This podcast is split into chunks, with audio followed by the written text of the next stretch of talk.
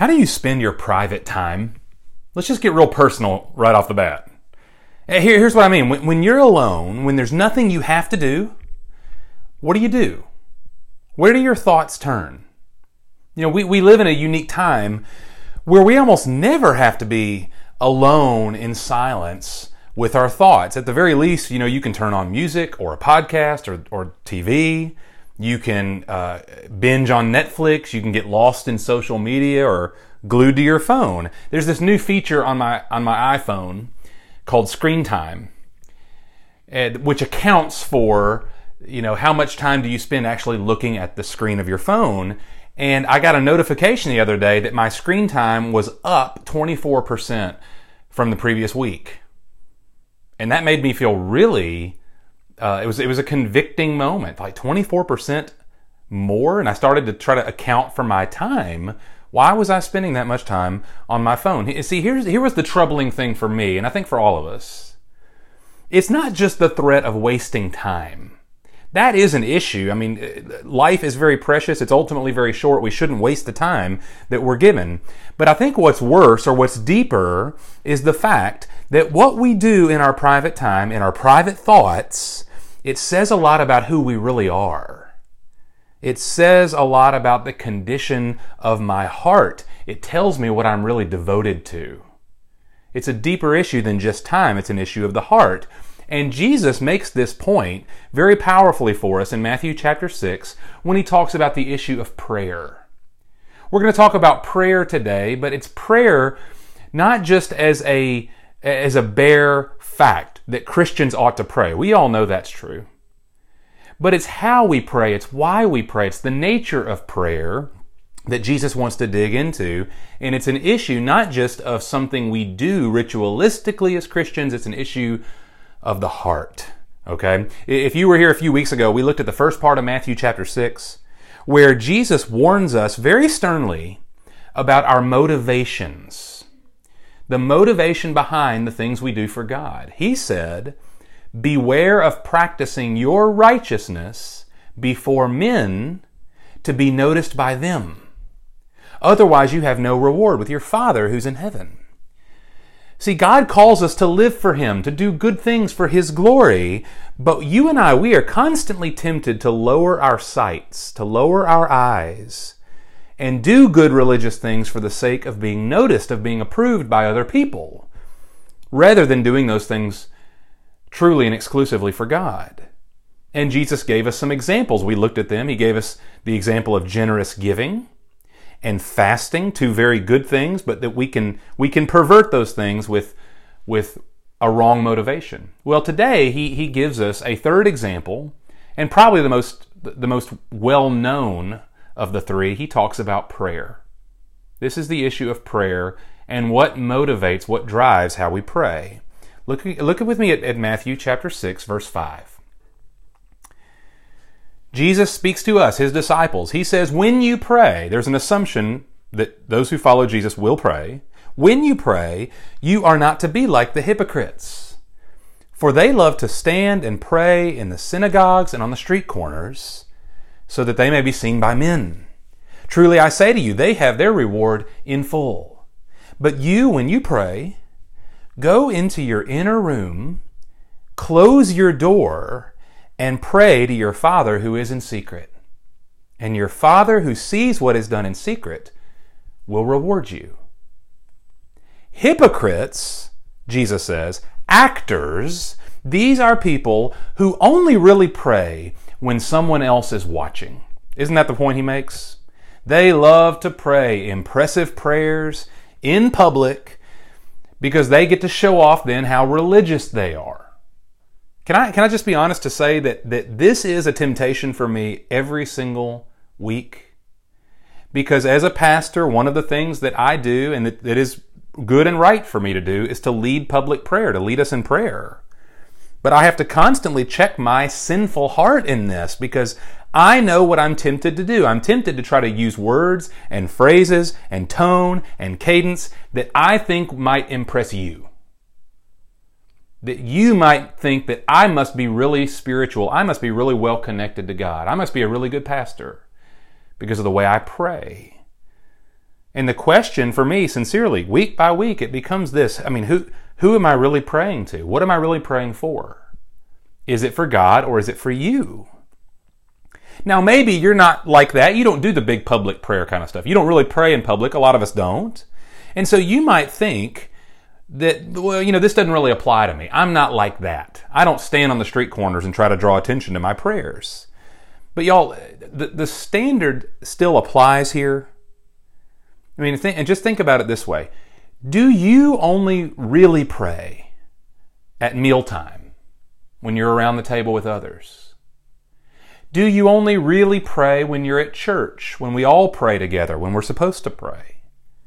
See, I, I think we can conclude from Jesus right here that if we only really pray when other people are around, we're not really praying.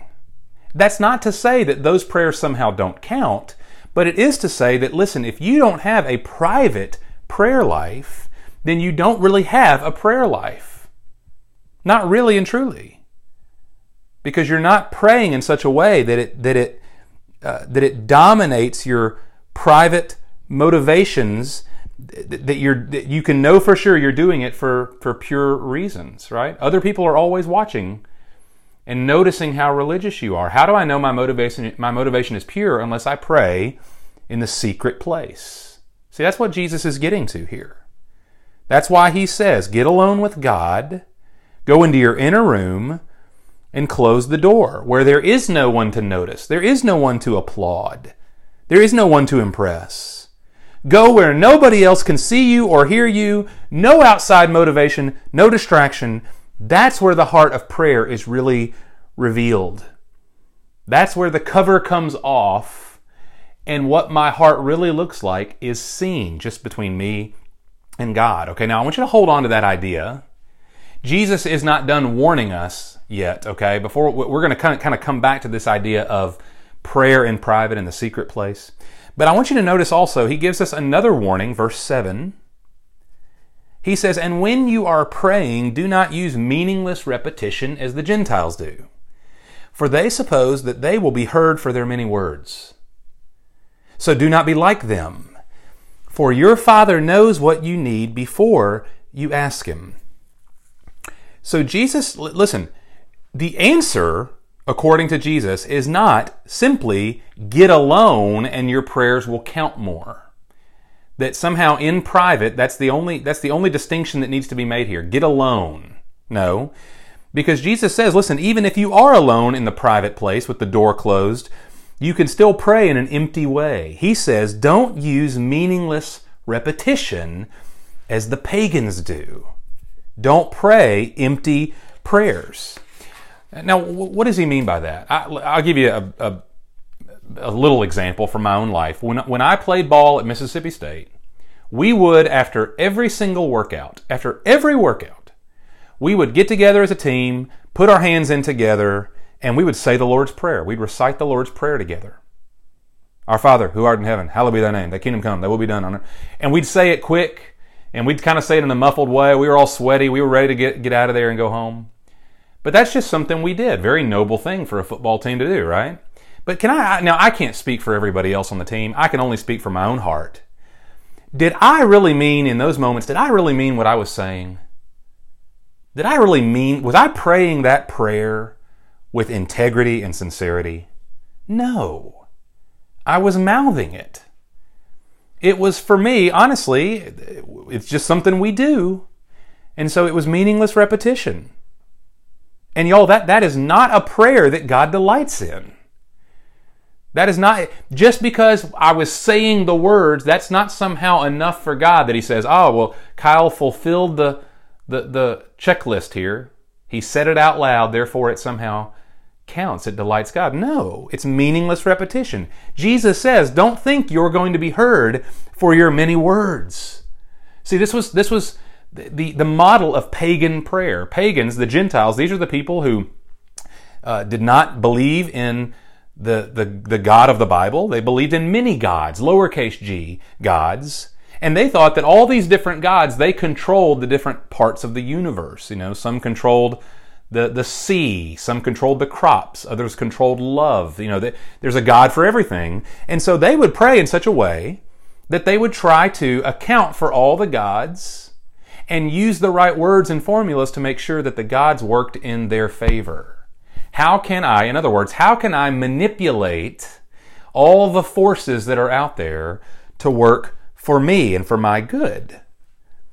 And Jesus is clear right here that this is not how Christian prayer works. For one, there is only one true God, not many gods.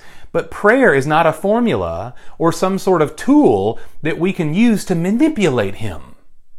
You can't manipulate God by using many words or certain kinds of words. In fact, Jesus says, Your Father knows what you need before you ask Him. He already knows what you need before you even open your mouth to begin with, before you use any words to express yourself. And so think about what if God knows what you already need before you ask Him. The point of prayer cannot be information. You're not opening your mouth to inform God of things He doesn't already know. He knows everything. The point of prayer cannot be coercion or manipulation. That we are simply using prayer to try to get from God things that we want.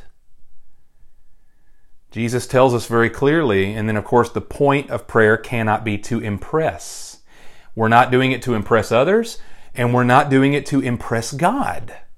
Your prayers, no matter how articulate, no matter how well, uh, uh you know, spoken, no matter how many fancy spiritual words we may use, your prayer will not impress God. Because God, Jesus says, God sees you in secret. He knows you down to the very bottom. There's nothing hidden from His sight. You can't impress Him. And neither can I. So, what's the point of prayer then? I mean, what, what's prayer for? What are we accomplishing when we pray? Well, Jesus gives us an amazing insight here. He actually gives us a model prayer. One of the most famous parts of the entire Bible Look with me at verse 9, the Lord's Prayer. That's what we call it. Jesus says, Pray then in this way. I've told you what not to do. Now, here's, here's the model. Now, this is not a prescription. You don't have to pray these exact words every time you pray, but it's a model. Pray then in this way Our Father, who is in heaven, hallowed be your name. Your kingdom come, your will be done on earth as it is in heaven. Give us this day our daily bread, and forgive us our debts, as we also have forgiven our debtors. And do not lead us into temptation, but deliver us from evil. For yours is the kingdom, and the power, and the glory forever. Amen. For if you forgive others for their transgressions, your heavenly Father will also forgive you. But if you do not forgive others, then your Father will not forgive your transgressions. Okay, so we could spend weeks on this prayer, and, and one day we might. Um, but for today, we, we're just, we've got to walk through it quickly. We're going to take a big view of this prayer and not get too deep into the particulars. And then we're going to come back to the main point, or what to me I think is the main point. Verse 9 is the main point. We're going to skip it for now and come back to it. What is Jesus telling us to pray? How to pray? Look at verse 10. We're supposed to pray, God, your kingdom come, your will be done on earth as it is in heaven. When we pray, and sometimes I forget this, that when we pray, when I pray, I'm praying to the God of the whole universe, the God who spoke everything into being, that everything exists because of his great power and love and majesty. And I think what we need to recognize is Jesus is saying you need to be bold enough in prayer to ask for things that actually reflect the majesty and the power of God. You shouldn't settle for praying every day, God, just help me get through this day. God, just help today be better than yesterday. Y'all, that's not a wrong thing to pray for. But that, you know, if we, if that's all we ever really pray, are we shortchanging God? in terms of who he really is and what he's really capable of doing? Jesus says we ought to pray. The first thing we actually ask in this case God, bring your kingdom. Do your perfect will right down here on earth as you do it in heaven. Father, pour out your grace and justice and love and mercy and truth upon this darkened, sick, needy world. We need you. We, we're meant to pray for all of God's will to be done, which means we're meant to pray for the return of Christ. God, will you bring Jesus back to conquer all evil once and for all and to establish his eternal reign?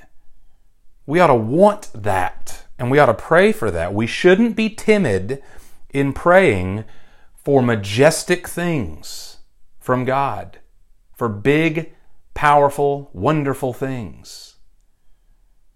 That's the first thing Jesus tells us to ask for. But that's not all. That's not the extent of prayer. Look at what he says next. But also give us this day our daily bread. So we went from really, really, really big picture down to really small. This is a petition that God will carefully and lovingly meet our present needs. Right here and now. Y'all, in the time of Jesus, uh, most people were day laborers. You would work and you would get paid at the end of every workday. There, you didn't get paid every two weeks or every month. You got paid at the end of the day for the work that you did that day. And typically, it wasn't enough of, of, a, of a wage to save any of it back.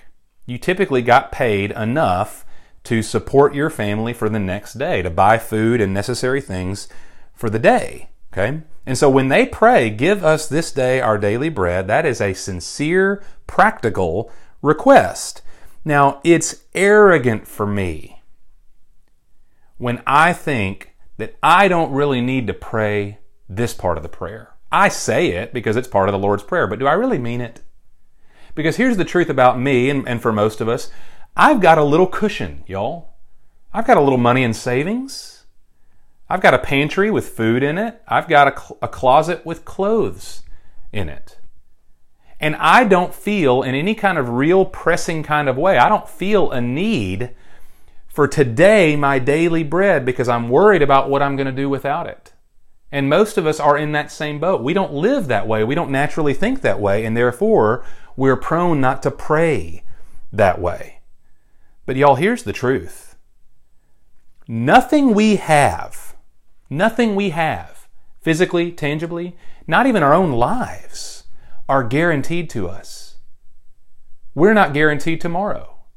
Nothing that I have is ultimately mine in the first place. Everything is a gift from God. And so we have to pray and really believe that God must give me the grace today that I need for today because every single thing in my life depends on Him. The breath that I am breathing right now is a gift that I don't deserve. And God can take it away from me if He so chooses. I have no argument. It's all a gift. And if I don't pray, give us this day our daily bread with any sincerity, it's because, frankly, I don't think I need God today in that kind of desperate way. That's a, that, that's a small, seemingly a small request, but it's not because it, it displays a heart that really believes, I need God today. I need Him. And in the next part of the prayer, forgive us our debts or trespasses, as we also have forgiven our debtors. Father, would you continually grant me the forgiveness of sins that I need, just as you also make me a forgiving person? You notice how Jesus squeezes these two things together. It is a noble thing to confess sin and ask God to forgive it. But it's a better thing to say, God, don't just give me an input valve for your forgiveness, but give me an output. Make me the kind of person who reflects your heart in my relationships. See, Jesus puts these things together with great intentionality that the forgiveness of God that you receive would rub off on your heart and make you the same kind of person. Forgive me, God, in such a way that it produces that heart, that I become a forgiving person. And we're going to, we'll come back around to that in just a second. Last part of the prayer, Jesus says, Do not lead us into temptation, but deliver us from evil. And that's, that's a, that can be confusing. If you've ever been confused by this, is Jesus saying that God could lead us into temptation and we have to ask Him not to? Y'all, the better rendering, and, and maybe your Bible renders this a little better, is, is to say this and lead us, comma, not into temptation, but deliver us from evil. Deliver us from the evil one. Y'all, uh, the scripture is clear. God does not tempt anyone with evil. God does not tempt. He will not lead you into temptation. That's, that's an impossibility. Okay. So don't read this that way. God, would you lead us? We need you to lead us out of temptation and out of the, the schemes of the evil one. Deliver us from those things because that's the natural order. You and I, we find temptation all on our own just fine. We don't need any help, right? We find ourselves locked in to the schemes of the enemy, of Satan, constantly. We're fighting a spiritual war. And oftentimes we don't feel like we're winning. And we need God to lead us out of that and into His good and perfect will. That's the prayer here. And then you notice verse 14. This is not part of the prayer, but Jesus adds it in with, um, with a very clear intention here to connect the two. He says, because remember, we prayed for our forgiveness as we forgive others, right? 4, verse 14, if you forgive others for their transgressions, your heavenly Father also will forgive you. But if you do not forgive others, then your Father will not forgive your transgressions. This is a key issue here for how our for how what we pray is meant to touch real life. Okay? Um, uh, one of the old theologians used to say, grace has to touch nature. Right? Think about this. Everything else we've prayed in the Lord's Prayer is, in a sense, we're kind of praying it vertically. God, would you do this? God, would you provide this? Right? But this issue of forgiveness becomes horizontal. It's not just vertical, what we receive from God, but it becomes it touches reality now. It touches our, our actual human relationships. And I think the point here for Jesus is this. If you pray to a heavenly Father to forgive your sins, you are praying for an undeserved grace. God is not obligated to be forgiving towards sinners. He chooses that grace. He makes uh, us um, the object of his forgiveness. We don't deserve it. So Jesus says, if that undeserved grace does not change your heart and make you a forgiving person, then it basically nullifies the prayer. You're, it's just empty words. You're praying for something, but you don't actually have any desire for that something to change you, which is the whole point. That forgiveness is not meant to be input only. It's meant to have an output. It's meant to change your heart, your life, your relationships. Jesus gives an amazing parable about this, one that, that most of us are familiar with, of a man who owed money to his king. It was an insurmountable debt, a debt the man could never pay. And he went before the king, and the king very graciously forgave the debt. He canceled the entire debt. He took the entire weight and burden off this man's shoulders. Well, the man walks out of the king's presence forgiven and free. And then he sees somebody on the street who owes him 10 bucks, essentially. And he runs over to this man who owes him $10 and he begins to choke him. Give me my money. Well, the king gets wind of this. He brings this man back into his presence and he calls him unmerciful. You who had received mercy, you show no mercy? He reinstates the debt upon this man and he throws him into prison. And here's the bottom line of that parable, and I think the point that Jesus is making here in the Lord's Prayer. That the, listen, this Lord's Prayer, if you truly pray it in faith, it's going to change your heart. It's not just words, it's going to change your life if it is just words, if it is just meaningless repetition, if it is, if it's something that we just kind of treat as a formula, well, if I'll pray this way, then God is obligated to me. If we treat it like that, we forfeit all the things we're actually praying for. God takes no pleasure. He, we think we're going to be heard simply for our words. If they're just words, then they, they, they carry no power because we have not internalized them to where the God that we're praying to could actually bring transformation to our hearts. That's why this issue of forgiveness is tied in directly to the prayer. If it's just words, of course, then, then we will not have a changed heart. And that's, that's the whole point. Jesus is not concerned that we simply pray the right way. He wants us to pray with the right heart. Okay? And y'all, that brings us back to our main point. This is the foundation. I'm going to tell you right now, this is the foundation for this prayer, but I think it's also the foundation for your whole life. And I really mean that. Look at verse 9, the main point right here. Jesus says, Pray then in this way Our Father who is in heaven, hallowed be your name. The first line of the Lord's Prayer Our Father who is in heaven, hallowed be your name. Y'all, we don't, uh, we don't use the word hallowed anymore. You probably haven't used that word, uh, you know, in conversation, maybe ever. But it's such a heavy, meaningful word. I'm not sure that we have another English word that, that is quite like it. And here's why. To hallow something means you set something apart as ultimate. Whatever you hallow is the thing that holds the highest place in your heart. It is the ultimate concern of your life, the most important thing in your life. And everyone has it. Everyone has something that they hallow. Whether you're a religious person or not, it doesn't make any difference.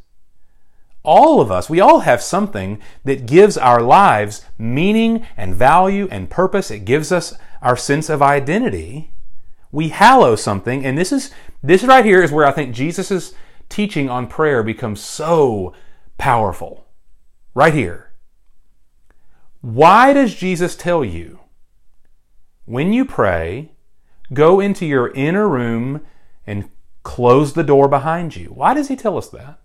Is it simply so that we can get away from other people? I don't think that's all there is to it. As if, as if praying in public is itself a bad thing. It's not. Jesus prayed in public. The apostles prayed in public. That's not really the heart of the issue. Why does Jesus tell you to get alone with God?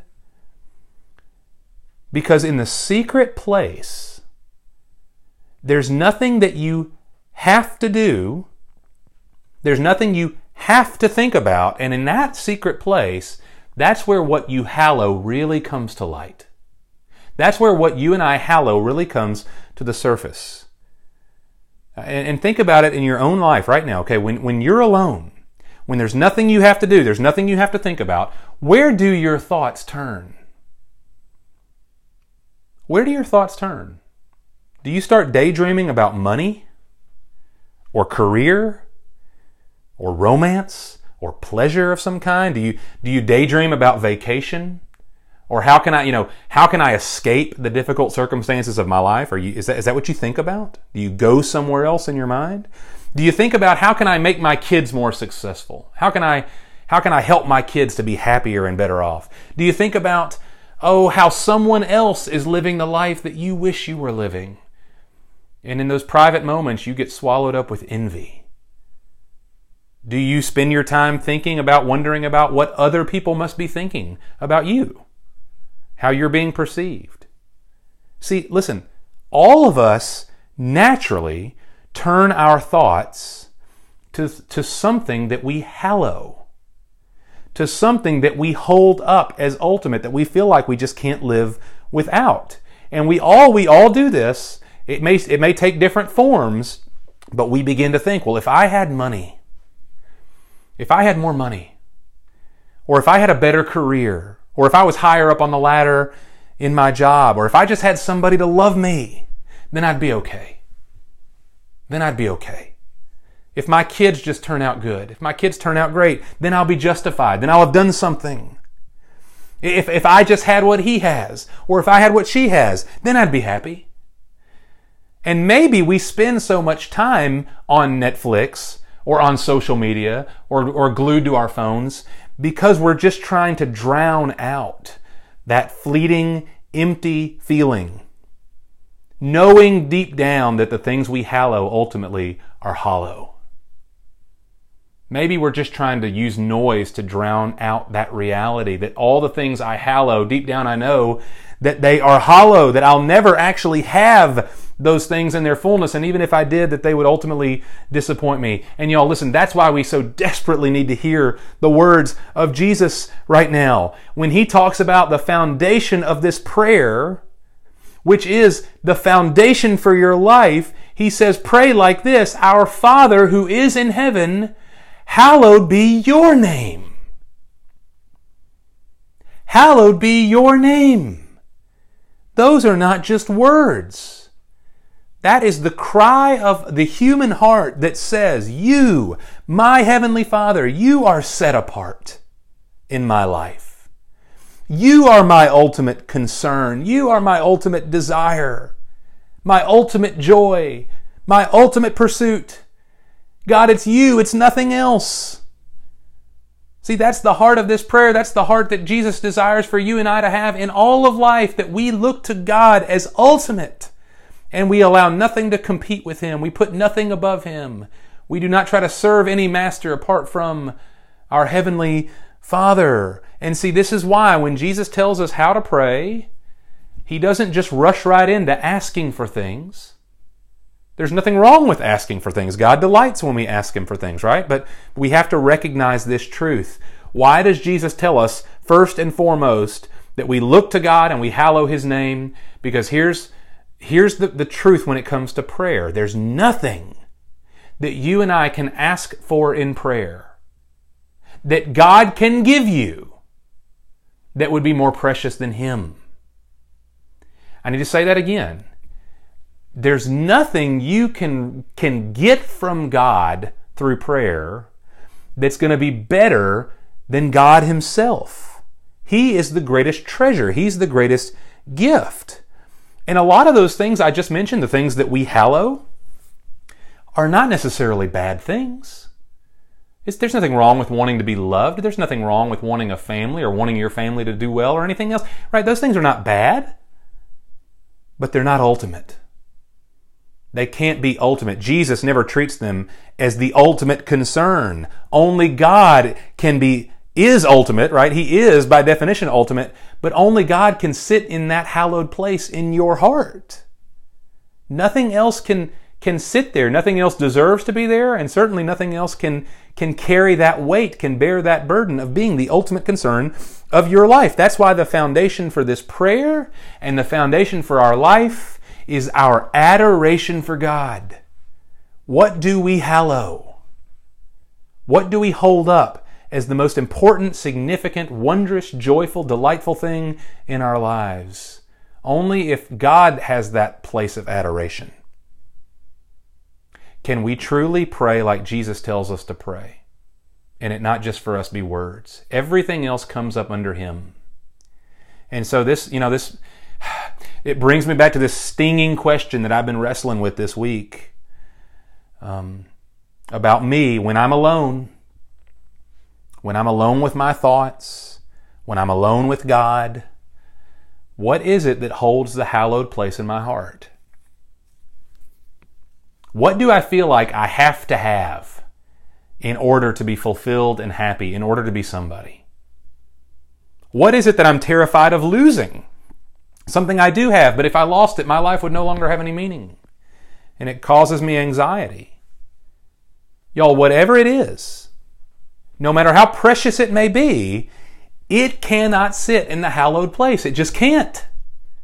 Otherwise, when we pray, listen, we're going to pray and we're going to try to use God as a means to some other end. We're going to use God to try to get the hallowed thing that we need from Him or that we want or that we're trying to maintain or that we're scared to lose.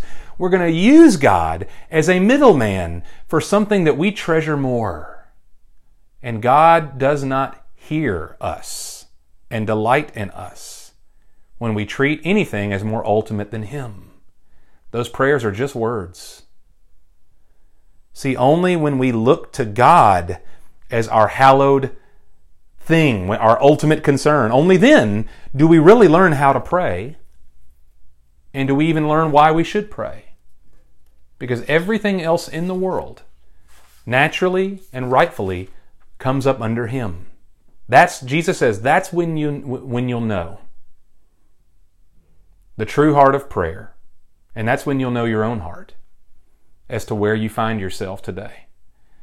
In the secret place, in the secret place, that's where what we hallow really gets uncovered. It really comes to light. There's nobody else to impress, there's nobody else to watch and listen. It's just me and God. And He, right in those moments, will deal with my heart. Do I hallow Him? If I find myself in private and I never pray, I never pray when it's just me and God, that is a very clear indication that I don't hallow Him. He's not my ultimate concern. And Jesus wants to bring us to the heart, not just how to pray, but the heart of prayer. Can I close with this? Let me close by saying um, all of us need help in this. Tremendously, we do. But I want to assure you that this kind of adoration for God, this is not something you can simply drum up within yourself. You can try harder, but you can't manufacture this within your own heart, okay? This is something that has to be given to you. In large part, it's something that's been purchased for us. Now, here's what I mean. You notice how Jesus, Jesus tells us how we're to refer to God in prayer. You notice what he says? The very first thing we're supposed to pray Our Father, who is in heaven, hallowed be your name. Jesus does not say, Almighty God, Lord of hosts. Those are legitimate uh, names for God. That's not, that's not the name he calls us to use. He says Father. Jesus tells you to pray and call God the same thing that Jesus called God. Now, how is that? That sinful human beings could have, in some sense, the same kind of relationship, the same kind of access to a holy God that the Son of God had, that we could call him Father the same way Jesus does? Well, the scripture tells us so clearly and so wonderfully that that itself is a gift. This is a gift. This kind of relationship, this kind of access, these kinds of pronouns, what we call God. That's a gift that's been given to us by Jesus Christ through his death and his resurrection. The, the, the, scripture says that because of what Jesus did for us on the cross, we now have, by faith in him, we have adoption as God's children. We're not just stamped and saved for heaven one future day. We have a relationship here and now that we otherwise could never have. We've been brought into the very family of God with all the intimacy, the preciousness, the beauty, the wonder, uh, the familiarity that we would be able to call Him Father. We have those things now forever. Not because we earned them, not because we said the right things in prayer and somehow stepped across the line. No, He came to us, He gave His life for us. And this is the gift that we now enjoy by faith. C.S. Lewis said, The Son of God became a man so that men could become sons of God. And therefore, Jesus says, You call him Father. This is the same reason why the Apostle Paul, this is Galatians 4, Paul said, Because you are sons, meaning because you are Christians, because you've been made children of God, adopted into his family by faith, because you are sons, God has sent forth the Spirit of His Son into our hearts, crying, Abba, Father. Because you are a Christian, God has sent His very Spirit into your heart, and His Spirit within you cries out, Abba, Father. Abba means dad. It's the most intimate word they had for father in their language. Abba, daddy, father. The Spirit within you cries that out. That's the kind of relationship we've been given. When we receive Christ, we become God's dear children, and therefore we can now speak to Him. We can approach Him as members of His own household. He is not some angry being out far away from us that we've got to pray to the right way in order to appease Him. He is a Father very near to us who loves us enough to send His Son as the sacrifice for our sins to give us life in His name. Y'all, what is there in this world worth hallowing more than a God who would love us enough to call us His own sons and daughters? It's not just how you pray. It's not just why you pray. It's the heart that desires to pray. Because what we've been given through, through Jesus Christ a relationship with a Father who is in heaven, whose name is hallowed, He's more precious to us than any other concern in our lives. And therefore, we delight to get alone with Him and pray. Now, let's pray and ask Him to give us more of this kind of heart because I know we all need it. Father God, would you grant us in these moments a repentant heart? None of us, I trust that this is true, none of us are the prayers that we ought to be. None of us pray as much as we should, and we probably don't pray with the kind of sincerity um, and desire that we should. We don't hallow your name the way you deserve. And for that, Lord, we, we need your forgiveness. But Father, we, we also thank you and we pray in this moment, we thank you in this prayer that what we're talking about is not something that we're called to manufacture. That we can't, we can't adore you in word only. Something has to be done within the heart of every person here. And Lord, what, what has been done through Jesus Christ has set us up that we might live every day with this kind of hallowing of your name, this kind of adoration. We can live it every day because of what we've been given in Christ. And so, Father, I pray that when we consider you, when we come to you in prayer, when we sit in the quiet, the silent, the unseen places, and our minds tend to wander, or we want to fill our minds with noise and distraction, that we would be willing to stop in that moment and reflect on your grace and reflect on your grandeur, your majesty, just how wonderful you are and how much you love us, God. And that our hearts would be drawn to you to hallow you, to spend time with you. That it would not for us be empty words, it would not be a, a, a, box to check off, that it would not be something we just do because it's the good and right thing to do, but that we would hallow your name in such a way that we just can't not pray. We have to pray.